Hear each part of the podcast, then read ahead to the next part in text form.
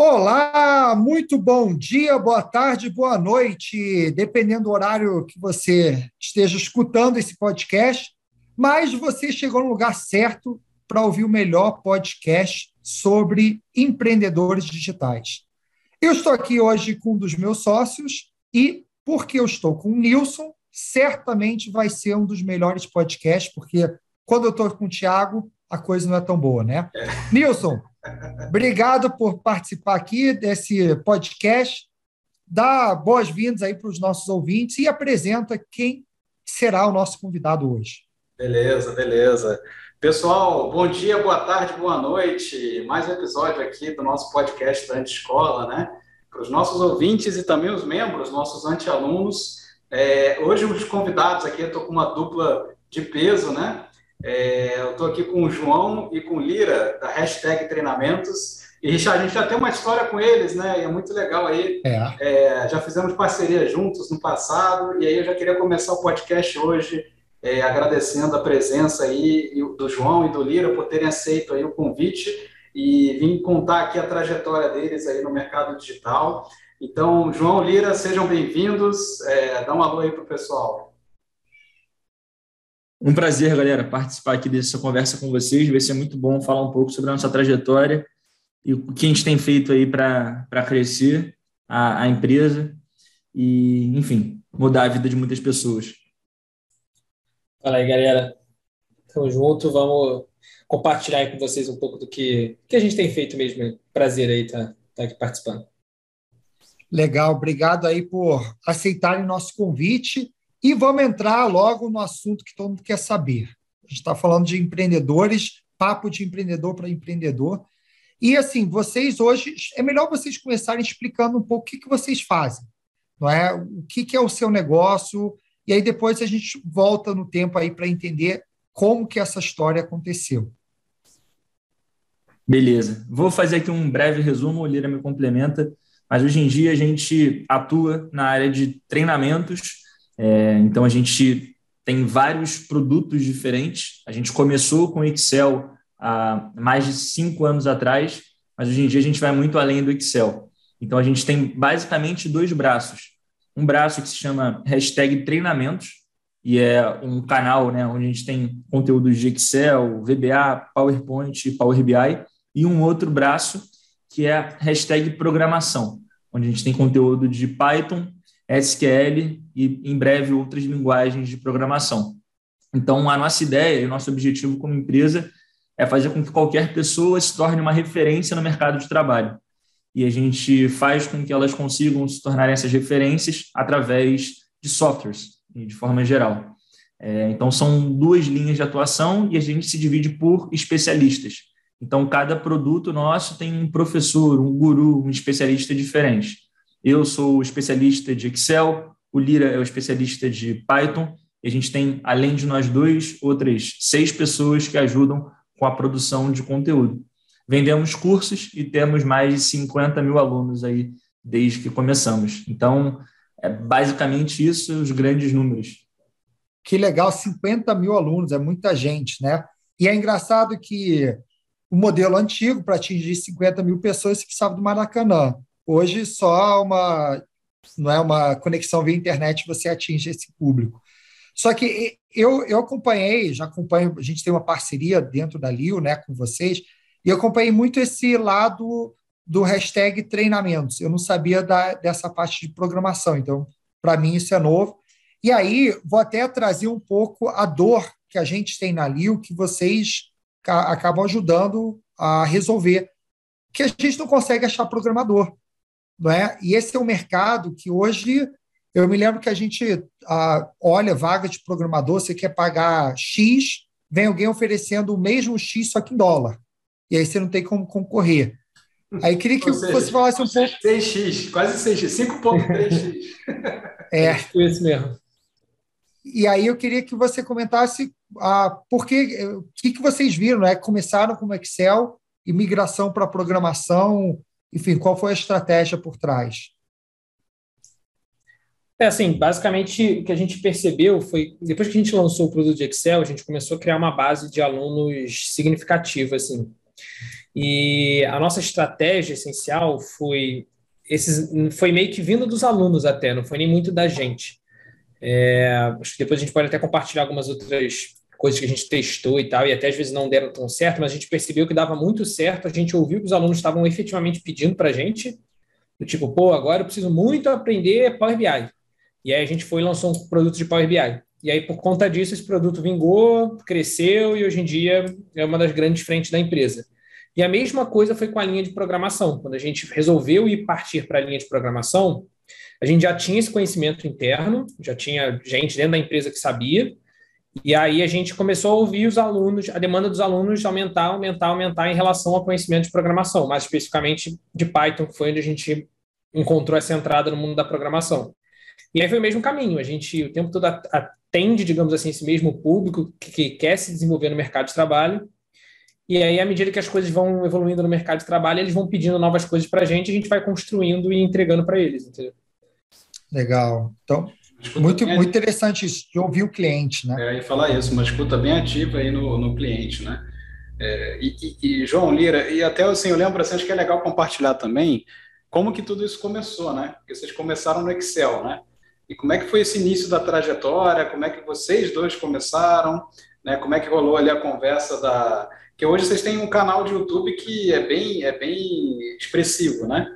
É, mas é, até, até, chegar lá o pessoal, o pessoal não, não sabe de onde começou, né? Fala aí, Charles. Até antes, até antes de começou, só para entender muito bem o modelo de negócio, porque eu acho que isso vai ajudar quando a gente ouvir a história. Hoje vocês vendem é no perpétuo, é lançamento, é o é YouTube que traz qual o modelo de não digo o funil, a estratégia, mas assim modelo de negócio. Como que vocês rentabilizam isso? Atualmente a gente faz lançamentos e também vende no perpétuo. Então a gente tem uma mescla aí de modelos e aí de forma geral a gente tem quatro, cinco lançamentos por produto por ano e aí a gente lança os produtos principais, Excel, Power BI, Python, quando eu digo principais em termos de volume de alunos, e entre os lançamentos a gente continua vendendo, mas com ofertas diferentes. Então a oferta do lançamento é sempre uma oferta diferenciada em relação à oferta do perpétuo, mas a pessoa pode comprar entre lançamentos também. Entendi. É, e sobre o que o Nil falou, sobre o YouTube, de fato, hoje a gente tem o maior canal de Excel da América Latina, está batendo a marca aí de um milhão de inscritos esse mês. Então, é, é, é com certeza a gente gera muitos, muitos leads por ali. São mais de 40 milhões de visualizações em vídeos nossos no, só no canal Hashtag Treinamentos sem contar com, com outro canal que é mais novo de programação, que também já bateu mais de 100 mil inscritos.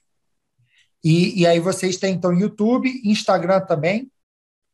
Sim. Também? É, a, gente, é, a, gente, tem basicamente as, todas as redes sociais, assim, mas é, a gente coloca bastante esforço no YouTube, bastante esforço no, no Instagram. E, e aí é clássico, o cara conhece a gente por ali, acaba virando lead em alguma, alguma coisa que a gente oferece. Sim em algum momento a gente vai convidar esse cara para venda, seja no perpétuo, seja no lançamento, a gente vai fazer esse processo de conversão. Perfeito. Aí minha pergunta do Instagram, só para entender, muitas pessoas lançam conteúdo no Instagram baseado num grande especialista. Só que vocês têm um tema que o especialista às vezes não é o mais importante. Vocês e vocês comentaram do especialista. É tudo canalizado para hashtag, é, é o sei lá o que do Excel ou é voltado para João e, e, Lira? Como que é a, esse A nossa ideia de construção de negócio ela está baseada na construção de uma marca. E essa marca ela, ela aceita especialistas diferentes. Então a gente quer construir um negócio que vai muito além do João, do Lira, do Alon, do Diego, do Marcos, da Camila. Enfim, os nossos professores eles fazem parte de uma coisa maior. Então os nossos canais eles têm o um nome, hashtag treinamentos, hashtag programação, para cada tema, para cada produto desses, a gente tem um ou dois professores. Então, por exemplo, eu não sou o único professor de Excel da hashtag. A gente tem o, Gabriel, que também dá aula de Excel. O Lira, ele, junto com ele, produzindo conteúdo de Python, também tem o, o Candioto e agora o Lucas. Então, a gente tenta trazer essa ideia de que o, o, a, a grande, o nosso grande diferencial não está em determinado professor e sim na nossa estrutura, didática, metodologia e tudo mais. Eu acho que isso, isso já é um insight para quem está nos ouvindo aqui para capturar, para não ficar dependente, porque a maior dor da, da, da, dos empreendedores que a gente conversa, principalmente com o produtor, né, é a grande dependência que fica gerada em cima do especialista, do expert lá. Então, assim, esse expert não pode fazer nada, não pode nem ficar doente, cara, porque se ele estiver no meio do lançamento aí, ele não pode nem se dar o luxo de sumir.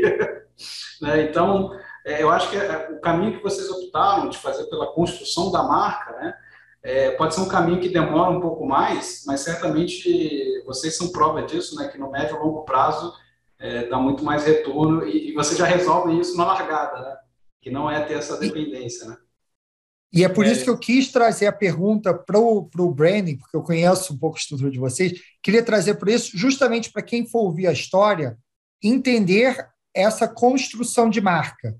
Porque não é uma história tradicional de empreendedor digital que faz lançamento, não, é uma história toda voltada para a construção da marca, hashtag, que hoje é uma marca bastante respeitada. Então, se quiserem até falar um pouquinho aí e contar um pouco essa história. Manda bala, Lira. Show. É, a gente começou basicamente no final de 2015, a gente começou uns iníciozinhos assim de hashtag treinamentos. É, na verdade, o que aconteceu foi que a gente era da faculdade, o João era da UF, eu da FRJ. Nessa época até a gente nem, nem se conhecia direito. E aí o João resolveu organizar um aulão de Excel. Na verdade, ele, a gente via que os cursos de Excel que tinham no, no para o público universitário eram cursos caros e que não ensinavam exatamente aquilo que o cara precisava para dar aquele próximo passo que ele se tornar um estagiário. A gente começou muito focado no cara que queria conseguir um estágio, que era basicamente a gente, assim.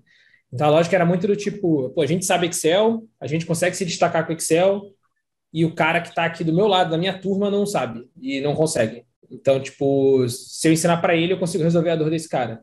E aí, basicamente, o teste inicial foi dar um aulão na UF para quem quisesse participar de graça e ver se o cara se interessava no, no aulão, no conteúdo, assim. E aí, basicamente com isso, a gente conseguia verificar algumas coisas. Primeiro, se, um, a gente curtia da aula. Se, dois, a galera tinha interesse em realmente aprender Excel. E três, o que a gente estava pensando ali realmente funcionava, fazia sentido e tal. E aí, no aulão, a gente conseguiu lotar basicamente duas salas, assim, de gente, aulão gratuito mesmo. E aí, no intervalo do aulão, traçou uma ementa e apresentou para a galera no final da aula uma ementa de quatro aulas de quatro horas, onde o cara ia aprender o que ele precisava de Excel para passar no estágio. Então, o nome do produto que surgiu até aí era Excel para estágio. Então, era muito focado na dor do estágio do cara para o cara conseguir. E aí, com isso, a gente conseguiu lotar uma turma de 10 pessoas. E aí, foi um pouco depois disso que eu e o João, na verdade, a gente se encontrou, que eu estava começando o mesmo movimento no online e o João no presencial, a gente resolveu se juntar é, com um papo de tipo duas vezes assim a gente sentou para conversar e aí viu que os dois estavam querendo basicamente a mesma coisa, um ir para o digital, o outro trazer coisa presencial também, construir com linhas bem parecidas e a gente resolveu meio que fazer um negócio junto assim de, de uma semana para outra e, e se dividiu na empresa. E aí, Ou seja, isso, aquele, negócio... aquele, business, aquele business plan que você planeja meses, tal, você fica né, é, com os gurus é. lá no no, então, até a primeira turma, até a primeira turma a gente não tinha nem sala, né? A gente vendeu o primeiro curso para a galera, a galera topou. No que a gente fechou 10 alunos, a gente encontrou uma sala em Niterói, num anúncio de poste, assim, aqueles alugue sala, não sei quanto, ligou para o cara, o cara topou receber só depois que a gente desse a aula. Então, a gente deu a primeira aula, recebeu metade do pagamento na primeira aula, pagou o cara da sala, pronto, o curso estava pago. Agora só precisava terminar de entregar. E aí Legal, a gente terminou né? de entregar e fechou a primeira turma. E aí a galera curtiu, e com isso o presencial começou a crescer. Isso era já, tipo, início de 2016. E aí o presencial começou a crescer meio que no boca a boca mesmo, e divulgação em, tipo, galera do nosso ciclo social, empresa júnior, grupo de Facebook, tipo, galera de faculdade mesmo, que a gente estava na faculdade, que fazia parte dos grupos da faculdade, divulgava lá, o pessoal interessava e a gente conseguia lotar as turmas.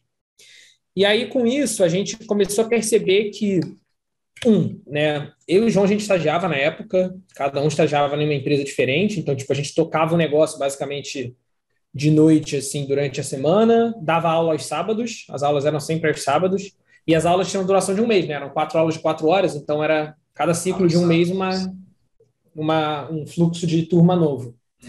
E a gente começou, e domingo a gente fazia alguma reunião quando precisava, gravava alguma coisa assim para postar no Facebook, alguma coisa do tipo. E aí a gente começou a perceber que algumas coisas. Primeiro que, um, para a gente conseguir escalar e crescer um negócio, o potencial mesmo estaria no online, não no digital, não no presencial.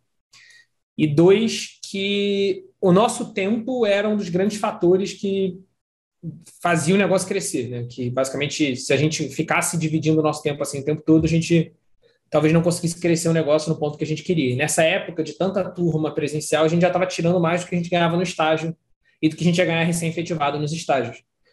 Então, a gente sentou um dia e falou, cara, tô pensando, o João falou, pô, Lira, tô pensando em sair da empresa para gente para eu tocar sua hashtag, fica à vontade aí para você pensar o que quiser. Eu falei, não, também tô pensando a mesma coisa. E a gente resolveu sair e focar no negócio. E aí a gente, basicamente nesse processo, a gente pensou assim, cara, a gente, a primeira coisa que a gente precisa fazer é encontrar uma estratégia de vendas que a gente vai usar no online, porque a gente não sabia nada de venda online, encontrar alguma estratégia de venda que vai fazer sentido para a gente. E aí, essencialmente, a gente. Só, só antes de falar de vendas, só Lira, desculpe te interromper, ah. que eu acho muito interessante o fato de você começar com o seu MVP no mundo offline.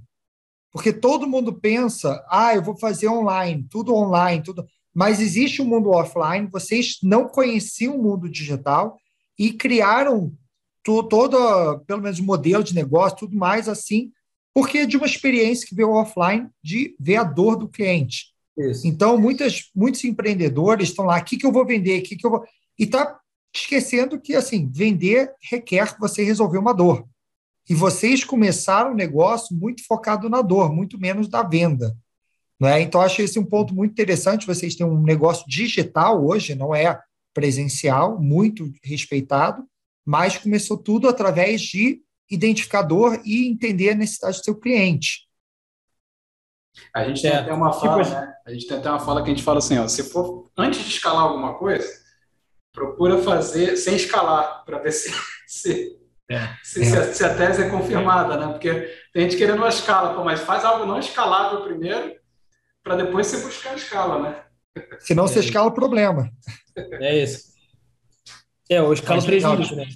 É, é. Desculpe te interromper, mas eu achei não, nada, interessante. É, não, tipo, tanto que quando a gente lançou o produto em si, a gente resolveu colocar todo o produto voltado para estágio, né? Porque era essa, basicamente o que a gente identificou era isso, era tipo, cara, qual é a dor do cara que está ali na faculdade querendo conseguir um emprego? Essa dor desse cara é nem tipo um emprego, porque todos os cursos de Excel, eles eram tipo, ah, Excel para negócios, Excel para, sei lá, para engenheiros, Excel para empresas. Mas no fim do dia o cara queria passar na prova de estágio, era isso que o cara queria. Então, quando a gente lançou o produto, a gente falou, cara, Excel para estágio, pronto. Esse é o produto que a gente tem, você vai fazer o curso, vai passar na prova de estágio, vai mandar bem no estágio. É isso que você vai ter. E, e aí, e aí você nichou o produto e fez a copy para atrair o público que você queria. Você não foi tentar o público muito amplo, porque você era alguém desconhecido no mercado. Exatamente.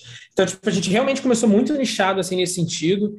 Na época a gente até ficava meio receoso, eu lembro que a gente ficava meio receoso assim de aceitar às vezes aluno mais velho um pouco, porque às vezes o cara queria aprender Excel com a gente, a gente ficava tipo assim, pô, o cara é meio fora do nosso público da turma e tal.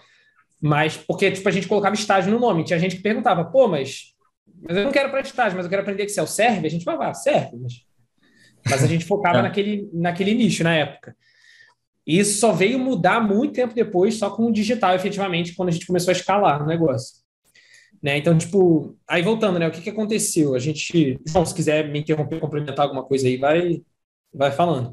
Tem uma curiosidade. O que aconteceu foi que. Porque, porque assim, começar vendendo para estagiário, né? A primeira, a, primeira, a primeira reflexão que eu tenho, pensando em business, né? Não sei se isso ocorreu para vocês, imagino que sim, mas seria legal contar. Aproveitando que você está nessa parte da, história, da história sim, sim. assim, qual que é o poder de compra de um estagiário, né? de alguém que está é. procurando estágio. Vocês não tiveram essa, essa, essa dificuldade, né? Cara, no início a gente não se preocupou tanto, porque o nosso curso era muito mais barato do que o resto. Tipo, os ah. outros cursos eram, sei lá, cursos presenciais, né? Eram, tipo, sei lá, R$ 1.200, alguma coisa assim. A gente cobrava 400 reais. Então, tipo, nem era normalmente o aluno mesmo que pagava. Era o pai do aluno que pagava, a mãe do aluno que pagava. E, tal. Bom ponto, bom ponto. e, tipo, investir em educação para o seu filho que está ali na faculdade era algo, tipo, padrão, assim. Então, no início a gente nem tinha muito essa dor nesse sentido, justamente por, por isso, por esse ponto. E, e, e um ponto interessante. Desculpa, pode falar, João. Não, só complementando o Lira, tem um, uma parada que é meio paradoxal nisso, que por a gente estudar em universidades públicas, a gente tinha acesso a pessoas que tinham um alto poder aquisitivo, por mais contraditório que pareça. É, porque a classe média alta, ela está dentro da UF, da UFRJ, das melhores faculdades públicas. É quem teve condições de estudar nas melhores, nos melhores colégios particulares. É claro que tem exceções. Então, o nosso primeiro público era um público basicamente de conhecidos e amigos, que depois foi se expandindo para os amigos dos amigos e conhecidos dos conhecidos. Mas o, o problema não era dinheiro para essa galera assim. Era um pessoal que estava acostumado a gastar isso numa noite, às vezes numa chopada, numa não, mas é excelente observação, porque essa, essa, esse paradoxo existe no Brasil. Sim. É. Você, é, ter, você ter. É rico, no, rico na, nas é rico não paga a faculdade, né? É, é, rico não paga a faculdade no Brasil. Caramba. Mas, mas interessante, eu ia comentar exatamente isso. Vocês estavam em universidades que tinham um público que permitia isso. Então, às vezes, alguém que está pensando, está estudando uma faculdade mais popular, talvez não consiga ter o mesmo resultado. Mas Sim. continua a história aí que está bem legal. É. Então, assim, nesse início, a gente nem pensava muito em, tipo, como que a gente vai fazer para esse negócio se tornar um negócio de faturar dezenas de milhões de reais. Espera, tipo, cara, vamos vender aqui para os alunos, para os nossos amigos e tal. Então, no início começou muito assim. E aí, quando a gente resolveu ir para online, foi isso. A gente falou, cara, a gente não sabe nada sobre isso. Nada. Então, tipo, vamos começar a estudar. E aí, o que, que a gente fez? Quando a gente saiu dos nossos estágios na época, a gente resolveu ficar seis meses, basicamente, assim, dando as aulas, escalando o que a gente tinha no presencial, mas a gente sabia que a gente não ia conseguir escalar infinito aquilo, até porque os alunos não podiam fazer aula, tipo, quarta-feira, uma hora da tarde. Porque o cara estava fazendo faculdade, o cara estava estagiando, então ele não podia fazer essa aula assim. Então a gente sabia que as nossas aulas iam ficar limitadas a sábados, no máximo algum dia de noite, que mesmo assim já era mais complicado. Então a gente pegou todo esse tempo extra que a gente tinha e começou a fazer basicamente três coisas. Primeiro, estudar muito sobre o mercado digital, para a gente aprender alguma coisa e saber o que fazer. E aí, nesse ponto que a gente tomou a decisão lá no início, que a gente acha que foi muito acertada, foi tipo, cara, vamos escolher uma única fonte, uma única estratégia de vendas, vamos aprender isso daqui bem e fazer isso aqui funcionar. Depois que isso aqui funcionar e a gente começar a ter resultado significativo com isso, e lucro e dinheiro para dentro, aí a gente começa a pensar em outras coisas. Então a gente escolheu uma e foi dentro dela e aí ficou nisso. Dois, a gente começou a desenvolver o nosso produto online e aí nesse ponto a gente já tinha uma certa vantagem porque a gente tinha o mesmo produto no curso presencial, então a gente era basicamente gravar aquilo. Então a gente meio que já tinha confirmado essa demanda dos nossos alunos presenciais. Porque quando a gente levou para online, a gente levou ele para online como sendo um Excel para estágio online. Igualzinho o mesmo produto que a gente tinha no presencial, só que com aulas gravadas. E terceiro, a gente começou alguma produção de conteúdo efetivamente para as pessoas começarem a conhecer a gente. E aí essa produção de conteúdo assim era tipo vídeo que a gente postava no Facebook, não tinha tanto uma constância assim, mas era algo que a gente fazia.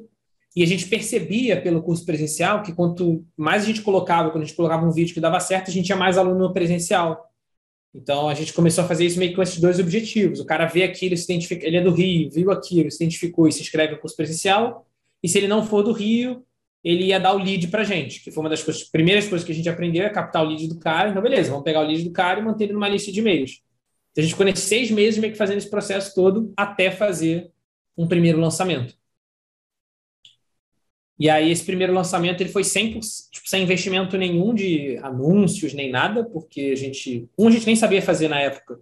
Dois, a gente já tinha criado uma base de pessoas interessadas por conta desse processo todo ao longo do caminho. Então, basicamente, foi mandar e-mail e convidar as pessoas para participarem do lançamento, bem modelão fórmula de lançamento classicão mesmo, e fez a nossa primeira turma. E aí a gente basicamente pegou, pegava o dinheiro do presencial para comprar câmera e essas coisas e tal, e aí, obviamente, evitar ao máximo qualquer custo extra. Então, o nosso escritório era o quarto do João, o nosso estúdio era o lado da cama do João, e a mesa de trabalho era uma mesa que a gente tinha roubado de festa do Play do João, que a síndica nem sabia na época, a gente subiu com ela, roubou. E aquilo era a nossa mesa de, de estúdio e trabalho, né? Era meia meia. Muito bom. Quando e, aí, e as luzes também, cara. As luzes a gente fez com. Viu o vídeo no YouTube, comprou papel manteiga, montou as luminárias assim e tal. E deu super certo as luzes, tanto que quando depois mais para frente a gente teve uma entrevista com o pessoal da Globo News, eles é, usaram as nossas luzes, nem levaram os equipamentos deles, usaram as nossas luzes para fazer a gravação lá. A gente fala, pô, então o bagulho tá bom, se os caras do Globo News. É. Até a Globo tá usando, né? É, se a Globo tá usando, pô, não tem problema. Cara, a gente só foi comprar a luz muito tempo depois. Só quando a gente se mudou de escritório que a gente resolveu comprar alguma iluminação. É, funcionava muito bem, rodava direitinho. Legal. É. E aí esses e, primeiros lançamentos e... começaram a fazer, aí começou a ver que estava dando jogo, né?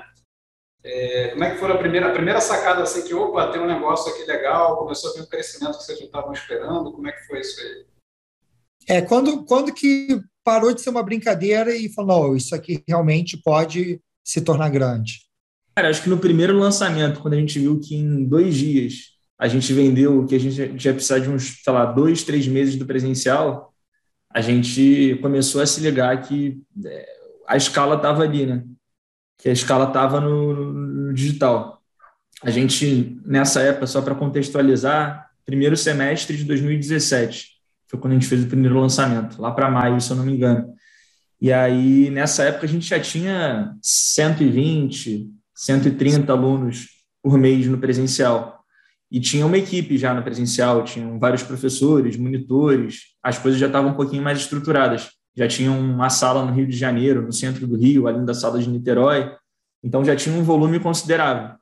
E a gente já ganhava, assim, eu e Lira, só de, de, de, dividendo da empresa, mais do que a gente ganharia, sei lá, se a gente ficasse uns cinco anos nas empresas que a gente trabalhava, que eram boas empresas, eram multinacionais. E aí a gente pô, faz o primeiro lançamento, e no primeiro lançamento que a gente faz, sem colocar um real de tráfego, a gente já faz, sei lá, três meses do presencial, dois meses do presencial. Então aí foi o, o primeiro choque, né? Que a gente falou, caraca, é aqui que está a grande oportunidade desse negócio. É. Legal. É, é, vocês têm uma história que é diferente, maioria, né? Porque maioria que a gente vê vem do dropshipping, vem, vem de uma história digital e se adaptou, foi para produtos, ou vem de uma. Vocês não, vêm da raça do, do presencial, de, de começar a dar aula lá no estágio, e aí descobriram o meio digital como, como forma de escala. Então, isso é bem interessante, esse, essa história. Foi, foi o online foi uma forma de escalar um negócio que a gente validou no presencial. Então, a gente trouxe para o online que a gente já tinha certeza que funcionava. A estrutura de aula, a linguagem, a informalidade, que dava muito certo no presencial, a gente trouxe para online. E qual foi a primeira grande, usando o português, claro, cagada que aconteceu? Você falou, caraca, isso aqui é outro mundo, um grande problema que vocês tiveram que do digital é totalmente diferente, porque no presencial, bem ou mal, está no seu controle, no digital, você também escala problemas. Se tiveram algum problema muito grave que podem compartilhar? Cara, problema muito grave de início, início, início, acho que não teve tanto assim. O um negócio que eu lembro que eu fiz uma vez, que porra, foi uma dor de cabeça, foi que não, eu mandei. A gente sempre. Uma das coisas que a gente sempre levou muito, assim, desde o início, era a gente ter um tratamento diferenciado com os alunos, assim. E é um negócio que a gente leva até hoje na empresa, assim. É bizarro o nível de suporte que a gente presta para cada aluno individualmente e tal. Tipo, todos os nossos cursos têm suporte diário, então, tipo, a gente tira realmente todas as dúvidas do cara, mesmo que seja uma dúvida do trabalho do cara. O cara tentando fazer uma planilha de que no trabalho dele, está com dúvida, ele pode perguntar que a gente vai, vai ajudar. Não é uma consultoria que a gente vai dar para o cara, mas vai tirar a dúvida dele. Legal. E o um negócio que a gente fez no início foi, tipo, mandar um e-mail para a base inteira, não sei se vocês lembram disso mandei um e-mail para a base inteira de e-mails, não tinha sei lá quantos mil leads, falando que eu ia responder todo mundo individualmente. Puta que. que cara. falou que ia ler o e-mail todo e responder. Falei que eu ia ler o e-mail de todo mundo e responder. Cara, veio tipo, papo reto assim, veio um dia assim, tipo, umas 5 mil respostas. Que, cara, não acredito. E a gente não tinha ninguém para responder e-mail na época. Era só eu e o João. Então, tipo, eu lembro de eu ficar, tipo assim, semana inteira, pegando a tarde, respondendo e-mails, respondendo e-mail, respondendo e-mail, respondendo e-mail, respondendo. Eu falei, nunca mais eu faço isso. É. é, você escala numa sala de 20 pessoas, você tira meia hora e faz é. isso, né? Uma escala é. de 5 mil não é. é. tão fácil. A gente também, no começo, eu acho que isso não, chega, não, não é uma cagada, talvez seja até mais positivo do que negativo, mas acho que é um negócio que vale a pena compartilhar. A gente sempre teve a mentalidade tipo de primeiro deixar o trabalho aparecer para depois contratar alguém para realizar o trabalho. Então, pô, eu e Lira sempre fizemos de tudo assim no começo do digital. Escrever copy, fazer tráfego, é, responder e-mail, editar vídeo. Então acabou que a gente acabou assim por esse motivo aprendendo sobre coisas que eu acho que hoje em dia são fundamentais para a gente conseguir tocar bem o negócio. Então acabou que o estudou muito tráfego, acabei me aprofundando um pouco mais em copy. No começo a gente ia juntando essas duas coisas, eu escrevia, o líder fazia tráfego, porra, tinha que fazer vídeo, eu editava, eu gravava, a gente montava os equipamentos, a gente comprava câmera, tentava entender. Então, acho que é uma coisa que muitas vezes quem está começando com um pouco mais de dinheiro ou com um pouco mais de pressa acaba queimando essas etapas.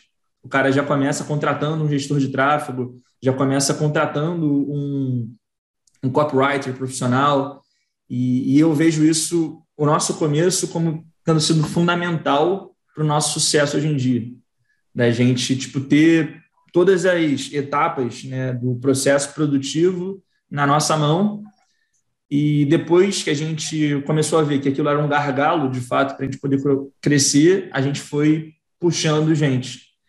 E aí uma outra parada que eu acho que vale a pena comentar sobre o presencial é, o presencial hoje em dia não existe mais na hashtag. A gente não desde que começou a pandemia a gente parou e resolveu não voltar mais para o presencial. Mas o presencial ele cumpriu um papel fundamental na nossa história, porque a gente trouxe muita gente, principalmente no começo do negócio, que a gente conheceu no presencial. Então, o cara era aluno, mandava bem como aluno, a gente convidava para ser monitor. Mandava bem como monitor, virava professor. Estava mandando muito bem como professor, a gente puxava para dentro da empresa. Então a gente não fez isso tipo uma ou duas vezes, não. A gente fez isso várias vezes. A inteira, quase. É. Então, assim, hoje em dia, para o nosso nível de faturamento, a gente tem poucas pessoas. É, a gente, ano passado, fez múltiplos oito dígitos e tem 23 pessoas na equipe atualmente. Mas as nossas primeiras contratações eram contratações muito assertivas, justamente por causa disso. Tipo, a gente conhecia muito bem as pessoas. E o presencial dava a oportunidade de fazer laboratório ali, né, de recrutamento, né? Você vê uma pessoa vendo material, mais interessado, mais engajado, entrava no teu funil de recrutamento, a pessoa nem sabia. Não, tanto que a primeira entrevista mesmo que a gente foi fazer foi tipo no meio do ano passado, a primeira entrevista de contratação que a gente fez. Caramba. Porque até então a gente já conhecia todo mundo. É. Tipo, a gente só deixava o cara ir para o mercado um pouquinho, ah, quer trabalhar? Vai lá, vai para vai para Ambev, vai para Coca, fica três anos lá, daqui a pouco a gente puxa o cara. Aí daqui a pouco então, a gente então, puxar algumas pessoas que a gente, eu e Lira já falávamos assim, tipo, a gente trouxe um cara no final de 2020 que a gente já conhecia desde 2017, é. Daniel. E a gente já falava assim, eu e Lira, porra, só Quando falta... tiver uma vaga aqui, a gente vai tirar ele de lá. É, só falta a vaga, que a gente vai, vai tirar. E aí a gente puxava e tirava. E, e é interessante porque você você está falando o seguinte: você aprendeu sem querer, por causa do presencial, a importância de ter pessoas boas do seu lado. Não é? é. Porque quando você fala, ah, a primeira vez que eu fui fazer uma entrevista foi um ano atrás, mais ou menos, significa que vocês nunca se preocuparam num modelo mais tradicional de recrutamento. Mas talvez através de uma intuição, vocês sabiam, não, essa pessoa é boa, eu preciso dela. Quando tiver vaga, eu trago ela, porque ela é boa. Isso aí eu vejo que é uma, uma, um erro, uma dificuldade que muitos outros empreendedores têm. Eles olham e, e pensam o seguinte: eu preciso de pessoas, isso a pessoa já entendeu. Não consigo escalar se eu não tenho pessoas. Mas eles pensam o seguinte: quem é a pessoa mais barata? Quem é a pessoa que eu consigo pagar o menor possível para eu ter o maior lucro? E não muito quem é a melhor pessoa e eu pago o preço que essa pessoa merece. Porque isso aí é o que é fundamental. Faz com que você possa ter uma empresa de múltiplos oito dígitos, como você falou, com 23 pessoas, a qual você às vezes tem uma empresa faturando um milhão de reais que tem que ter 30 pessoas, porque não são as 30 pessoas certas e produtivas. É. Né? Então, isso eu, eu percebo pela fala de vocês que isso foi sem querer, nunca foi planejado. Foi, foi, sem querer. É assim, tipo, um negócio que a gente. Isso a gente até fala internamente assim, abertamente, todo mundo sabe internamente, que é primeiro, né, a gente faz questão de pagar para vagas assim, sei lá, de suporte padrão que, sei lá, responde e-mail e tal. Com certeza a gente vai pagar acima do que do que o mercado vai pagar, porque a gente acha que é justo e a pessoa faz bem o trabalho dela, então a gente acha que é justo e e a pessoa está alinhada com a gente, mas, mas até acho que mais até importante do que isso é a gente, quando vai contratar alguém, a gente é muito mais preocupado em saber se aquela pessoa tem o perfil para a gente contratar do que conhecimento técnico efetivamente. Porque a gente já parte do princípio seguinte, cara, conhecimento técnico a gente já vai ter que ensinar mesmo. A gente vai ter que ensinar tudo que essa pessoa precisa saber. Eu só preciso de um cara, preciso de um cara bom que eu possa confiar, que eu possa olhar e falar assim, a pessoa vai pô, bater no peito e falar, beleza, me dá que eu resolvo.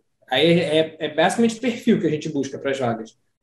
Obviamente, uma coisa ou outra a gente vai acabar olhando coisa mais técnica, sei lá, para contratar um designer tem que ser alguém que pô, sabe fazer aquilo, mas esse primeiro crivo era o crivo que basicamente a gente olhava e que a gente acabava percebendo das pessoas que iam crescendo ali no presencial. Então foi isso, foi meio natural, mas a gente acabou percebendo que era muito o que a gente buscava, entendeu? Assim, nesse sentido, a gente olhava muito mais o perfil do cara do que se se era tinha conhecimento e tal. E um outro paradoxo que eu acho que é interessante é que assim, a gente tem 25 pessoas arredondando atualmente na empresa e fatura múltiplos oito dígitos, mas eu tenho certeza que a nossa folha salarial, com 25 pessoas, talvez seja maior do que muitas empresas que têm 50 pessoas. Sim. Porque a gente, como o Lira falou, intencionalmente paga muito acima da média do mercado para conseguir puxar as pessoas certas e as melhores pessoas. Então, é, eu acho que isso faz muita diferença para o nosso negócio. A gente ter tipo, pessoas que a gente confia plenamente, sabe que são extremamente competentes e que muitas vezes é, aquela pessoa vale por duas ou outras três pessoas. Né? Então, é, acho que isso é muito legal no, no que a gente está construindo. É, eu, eu, no começo, diferente de vocês, eu demorei para descobrir isso. Eu descobri isso depois de muita porrada. Mas teve um cara que falou para mim uma vez: mande toda a sua equipe embora e contrate metade das pessoas ganhando o dobro do preço. E aí isso aí foi muito o momento que bateu, sabe, aquela coisa de juniorizar a sua equipe, de pagar mal. Né? É. Não tem jeito. Se você paga mal, você vai ter um funcionário é. que não está empenhado, não está motivado, até porque o cara tem que comer. Né? Senão acho que o cara é. vai comer ganhando mil reais por mês para ser gestor de tráfego, por exemplo. Então, a, é, eu fico muito feliz quando eu, eu ouço isso, e o que eu percebo é o seguinte: quando a gente traz empreendedores que já passaram dos oito dígitos, maioria começa a ter uma fala parecida. Quando o cara está ali nos seis dígitos, indo para o sete, ou ainda no começo ali da jornada, ele se acha mais inteligente, ele se acha mais malandro, ele acha que ele vai conseguir. Ou ao contrário, nem isso. Às vezes ele acha que não, eu vou de fato formar essa pessoa. Só que o formar essa pessoa tem um custo de tempo, de gestão, de retrabalho, de, de o cara faz cagada, você tem que consertar, que acaba não te acelerando, acaba sendo um freio no seu crescimento. É? Então, essa parte de acertar pessoas, a gente sempre fala aqui, você pode ter um hack maravilhoso para vender, para funil, tudo, mas se você não acerta pessoas, é, cara, é, se faz um lançamento bem feito, mas o outro não vai. É. E, o Ileira falou uma coisa importante, né? Que uma coisa é você treinar o técnico, né? Técnico você, em algum momento, você treina rápido, né? Se a pessoa for boa e tal. Mas tem uma outra parte que é, eu, eu, digo, eu acho até que não é treinável, mas se for treinar demora também, que é um pouco a proatividade, a parte mais a habilidade comportamental que eles estavam ali naquele laboratório de recrutamento, que era presencial para eles, e eles viam a pessoa muito engajada, fazendo as coisas na frente, interessada. Então, assim, isso é difícil você ensinar e treinar, né? Até treina, mas às vezes leva muito tempo e às vezes nem dá certo, né? É, é tanto certeza. que assim, metade da nossa empresa teve isso, a outra metade foi pessoal que respondia e-mail e depois foi migrando para outras coisas. Tipo, hoje um dos caras que é sócio da empresa, ele entrou na empresa respondendo chat ao vivo de página de venda. Era isso que ele fazia no início. É, legal. E isso é um ponto interessante, até para vocês contarem para a gente, né? Então começou lá no Excel, no digital, Aí como é que foi assim a trajetória de crescimento de produtos, né? Vocês foram abrindo as frentes, aí se não me engano o segundo, é, não sei se foi, né? Mas aí vocês contam para a gente se foi o BI, e aí vocês foram abrindo frentes, como é que foi essa essa descoberta? Vocês já contaram que eu vi uns alunos, né? E aí como é que foi essa essa abrindo esses novos braços, né? Quer falar, João? Posso começar? A gente sabia que é, a gente tinha que primeiro acertar a mão no Excel e entender tipo qual era a máquina que ia fazer a gente conseguir depois dar os próximos passos. Então a gente ficou quase três anos, 2017, 18, 19, praticamente um ano inteiro, é, só ajustando Excel. E aí, quando eu digo em ajustar Excel, é entender quais são as melhores práticas para lançamento, é entender quais são as melhores práticas para envio de e-mail, aprender sobre tráfego, distribuição, copy. Então, o Excel foi um grande laboratório para a gente. E criar uma base de alunos muito grande. E essa base permitiu, como o Lira falou, a gente consultar eles e permitiu também a gente colocar esses novos produtos na rua muito fácil. Então, quando a gente lançou o segundo produto, a gente não precisou ter o esforço de convencer pessoas sobre o segundo produto. A gente só falou para a galera que já confiava, a gente que tinha comprado o curso de Excel, olha, agora temos essa outra solução. E só essa oferta já pagava o esforço de criação do segundo produto. Então, foi e, sempre e, essa lógica. Você falou que foram três semanas ou três meses no Excel? Três anos. Três anos, pessoal, três anos. Né? A pessoa faz um teste uma semana, acha que não dá certo, quer pivotar, mudar o produto, quer né, um mês, ou dois até, meses. Ou até faz a venda, né, Richard? Ou até faz a venda, mas aí no segundo mês já quer trocar, já quer ir para outro produto. É. é. Três anos foi exagero, foram dois anos, né? Porque foi de 17 para 18, 18 para 19, dois anos e meio. É, dois anos dois e meio. Anos pouquinho, fez. Dois anos e meio. Menos de três, mas dois anos e meio. E, e nesse período a gente já sabia que existiam outras demandas. Mas eu acho que uma das grandes é, virtudes que, que a gente tem tocando o negócio, e aí eu acho que é mais um aprendizado para a galera que está ouvindo, é saber dizer não para oportunidades. O que eu vejo é, às vezes, o cara começando e aí o cara já quer começar com três produtos diferentes. Ah, não, vou fazer um produto de mil, um produto de três mil, um produto. E aí acaba que ele bota o esforço em três lugares diferentes e não consegue fazer nada direito, assim. Então, enfim, tem pessoas que têm essa capacidade e, e aí também não dá para desconfiar da capacidade de cada pessoa, se ela tem a intuição de que vai dar certo dessa forma, colocando o esforço em três lugares ao mesmo tempo, tudo bem. Mas a gente sempre teve essa mentalidade, vamos pô, fazer uma coisa bem feita e se a gente fizer essa uma coisa bem feita, a gente vai ter tudo que a gente precisa para fazer a segunda coisa bem feita. É, e depois a terceira, e depois a quarta. Eu então foram quase três anos para lançar o segundo produto, e de 2019, final de 19 para cá, já foram mais cinco. Perfeito. Então, tipo, é, ter a paciência e esperar o tempo certo. E aprender, né? Vocês aprenderam a fazer algo, aprenderam a escalar. Porque esse, esse é outra coisa que o empreendedor não, não percebe, é quanto ele precisa aprender e evoluir para a coisa acontecer. Porque você acha que você sabe tudo, acha que. E aí você acaba escalando, escalando problemas. E dá para notar na, na, frase de vocês a preocupação que vocês têm com o aluno, a experiência do aluno, tirar todas as dúvidas, de responder. Então, mostra responder que. Responder 5 mil e-mails individualmente, isso é uma preocupação absurda. E aí mostra que desde o começo vocês vêm construindo de uma forma não intuitiva, mas de uma forma intuitiva e não proposital, talvez, mas todo esse trabalho de branding e marca e, e ter algo que não é, João, não é lira, não é especialista, é hashtag. Isso cria muito mais equity, porque você tem algo que é replicável independentemente de qualquer pessoa. Porque muitas pessoas querem criar equity e acham que equity é transformar a, a, a receita em custo fixo.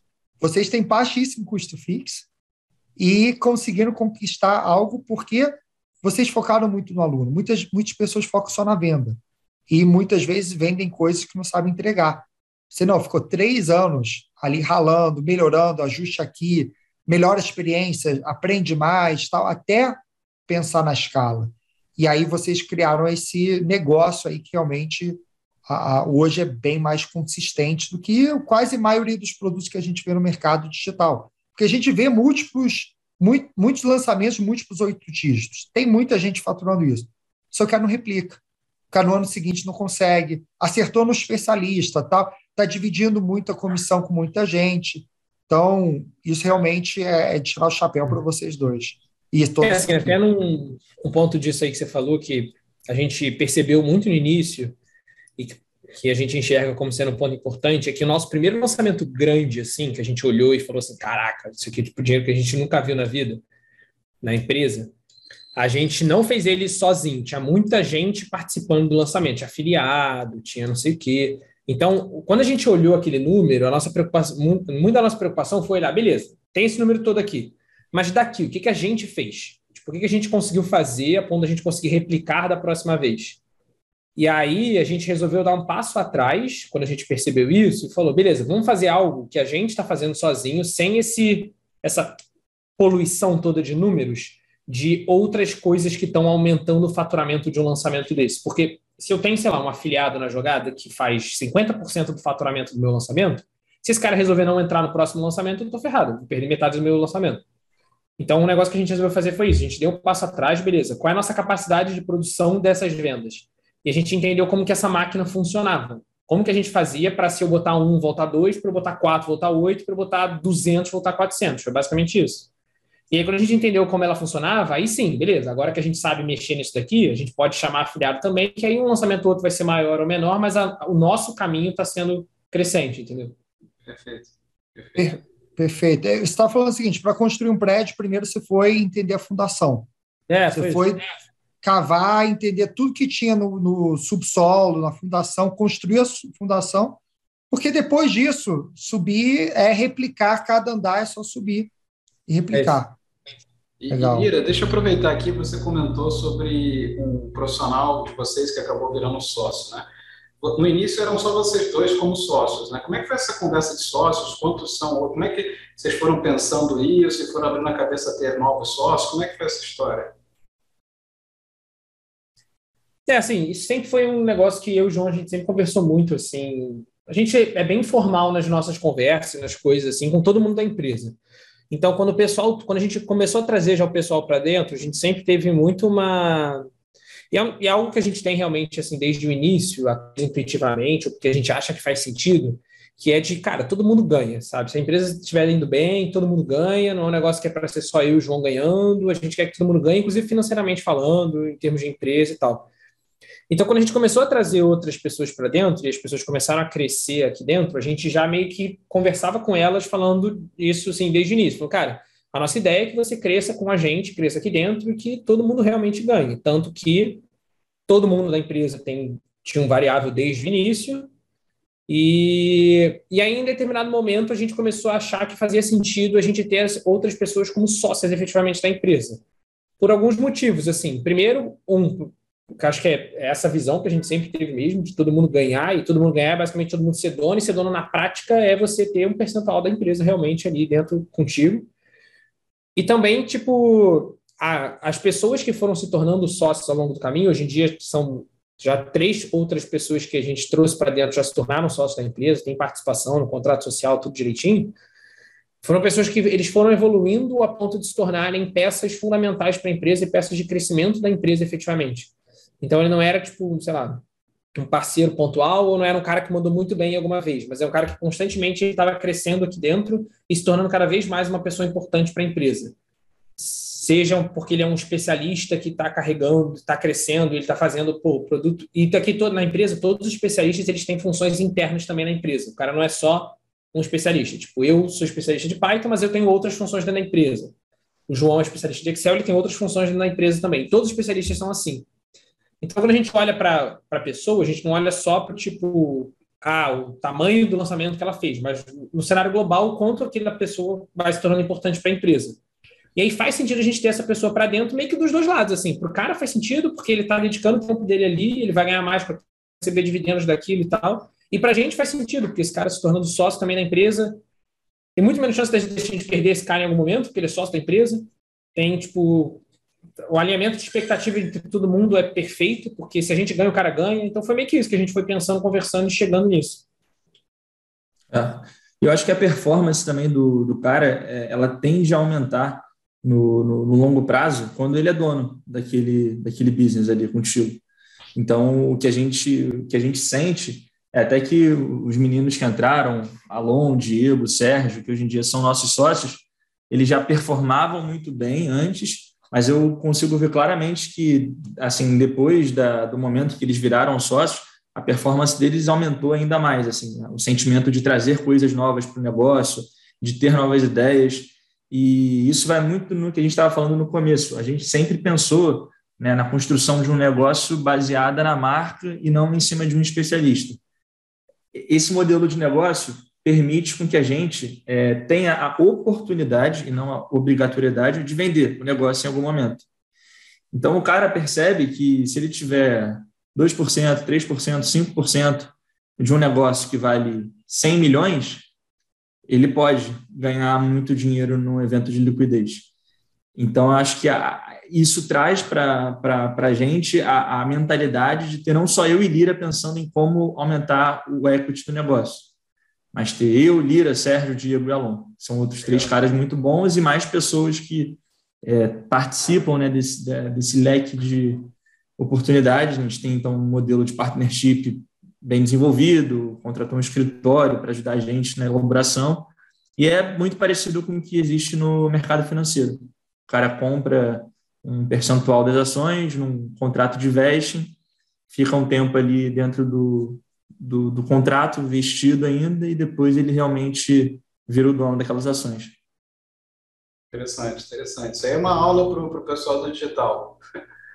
né? Porque o pessoal normalmente é. não, não, se apropria desse, desse, desse know-how e desse caminho para fazer esse tipo de coisa. Né? O pessoal, às vezes, no desespero, já sai oferecendo, né? quando viu, já fez uma, já fez uma sociedade, talvez, com, com, com, né, com termos que talvez ele se arrependa depois. Então, acho que é para quem está ouvindo aí, é, escutem aqui o caminho que que tem como. E vocês contrataram um escritório, né? Também é um outro diferencial aí para poder ajudar vocês a pensarem nisso, né?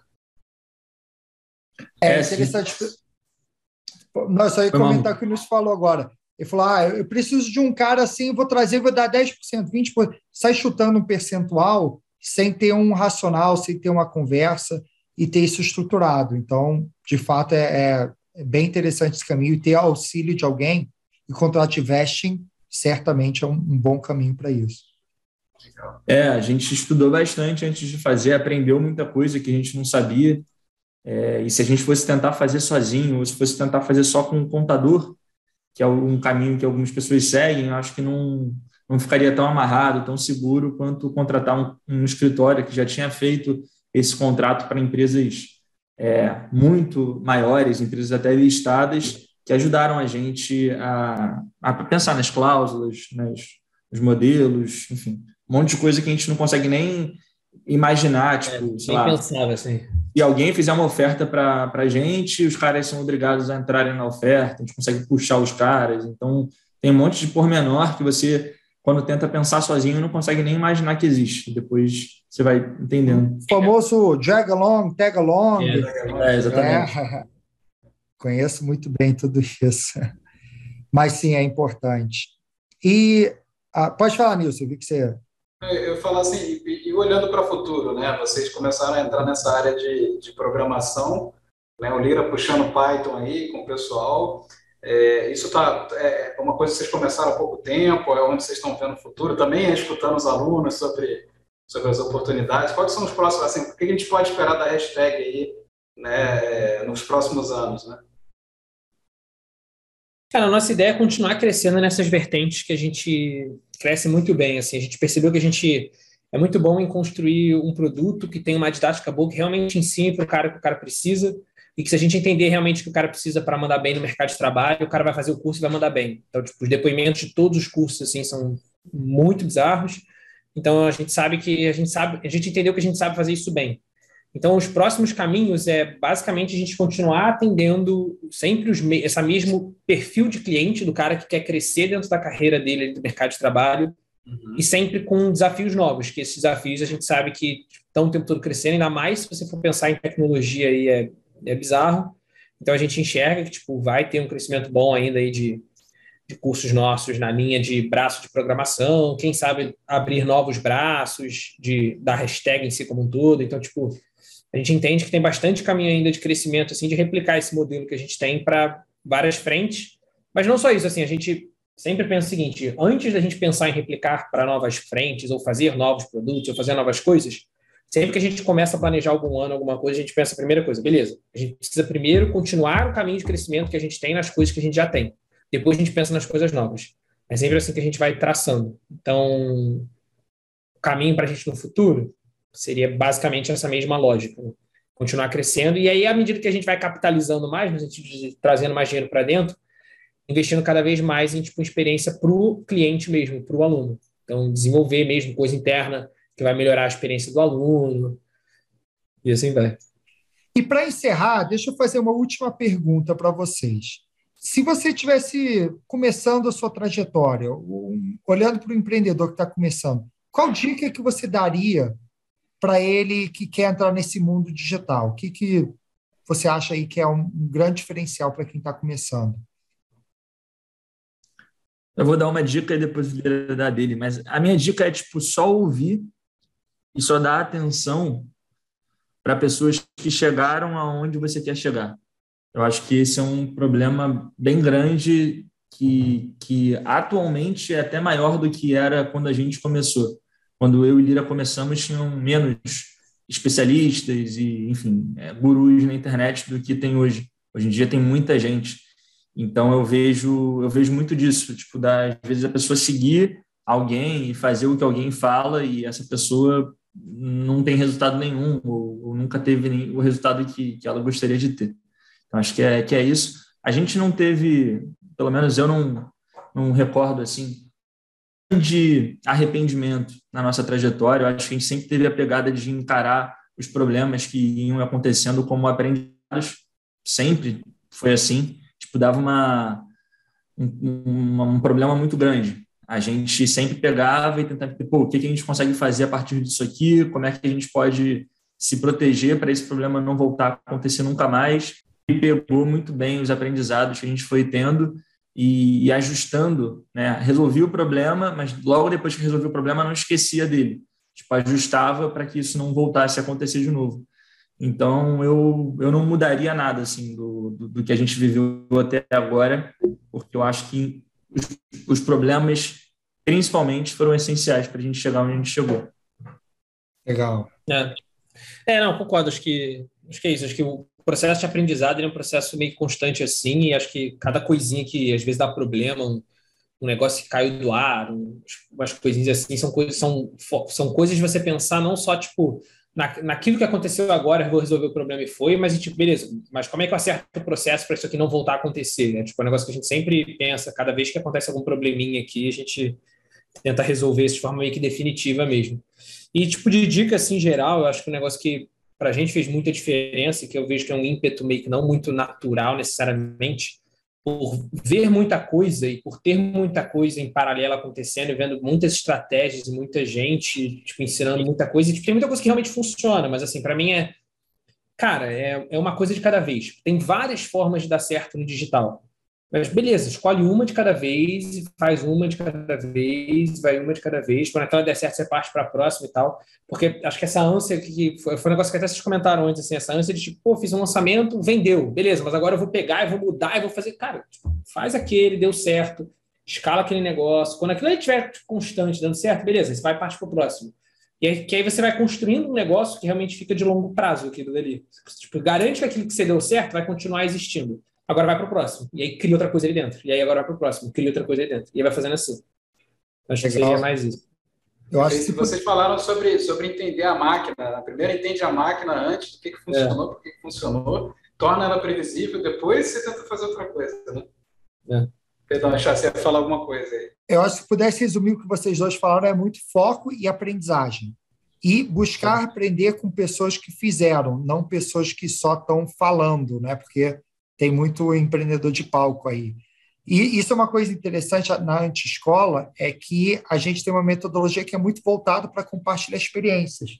Então, a gente busca, em vez de você falar, dar pitaco na vida do outro, o que, o outro vai fazer, se só compartilhar algo que você já vivenciou. Então, dessa forma, ajuda muito a pessoa a extrair a experiência e aplicar o que realmente vale, e não somente os pitacos. Porque eu concordo com você, João quantidade de gente que me fala todo dia o que, que eu devo fazer no meu negócio, fala, pô, então você conhece o meu negócio mais do que você, né? O que, que você já fez? Ah, não, eu, eu, eu dou consultoria nisso e nunca fez nada. Realmente tem muito assim no mercado. É. Mas legal. Ah, senhores, já estamos aqui no final, a gente já estourou um pouquinho o nosso tempo. Queria aproveitar para agradecer a participação dos dois. Aqui eu acho que foi uma grande aula aqui sobre muitas coisas, gestão de pessoas, branding, como pivotar, como focar, como fazer algo dar certo antes de escalar. tem vários insights aí que os nossos anti-alunos e nossos ouvintes vão conseguir extrair para eles. Tá, então novos sócios, a preocupação. É. Então, assim, eu anotei também aqui vários insights, né? Questão da contratação, como contratar, por que, vocês contratavam e de onde vocês pegavam. Então, realmente foi, foi uma conversa muito rica. Aproveitando a deixa aí do Richard, é, aproveito aí também para agradecer a participação de vocês, parabenizar vocês aí pelo, pelo resultado, né, que não para de crescer. É, a novidade aí da programação, né, eu e o Richard, a gente não estava sabendo, então sinal de que cada vez mais a hashtag afetando positivamente aí, né, impactando positivamente vários e vários alunos. Cara, a gente quer, quer parabenizar o sucesso aí de vocês mais uma vez. Fica aí sua mensagem de, de despedida aí para as pessoas. João, você está mudo. É, João, tu ficou mudo. É, minha mensagem seria sigam a empresa, consumam o nosso conteúdo, tem muita coisa legal. A gente tem um, um quase que um valor inegociável aqui dentro da empresa, que é produzir muito conteúdo gratuito, de qualidade. Então, a gente, pô, todo dia, sem exceção, do dia 1 ao dia 31 de dezembro, tem um conteúdo novo no canal, nos canais, né, são dois atualmente, então, quem quiser aprender com a gente, tem muita coisa legal aí para aprender. E quem quiser eventualmente fazer negócio ou coisa do tipo, pode procurar a gente também através do, do, do, do Richard, do Nil, do Tiago, enfim, se tiverem os contatos deles, vão conseguir os nossos de alguma forma. É, agradecer aí, pessoal, valeu aí pelo, pelo convite. É, é legal compartilhar assim e, e, bater esse papo geral também com vocês. Assim, sempre é um prazer falar com vocês e Qualquer coisa, estamos aí. Tá ótimo. Obrigado. Nilson, mais uma vez, obrigado aí pela participação também. E aproveito para despedir aí, dando o famoso bom dia, boa tarde, boa noite. Espero que você tenha gostado Valeu, de mais um episódio. Até mais. Valeu. Tchau, tchau. Valeu, tchau, tchau.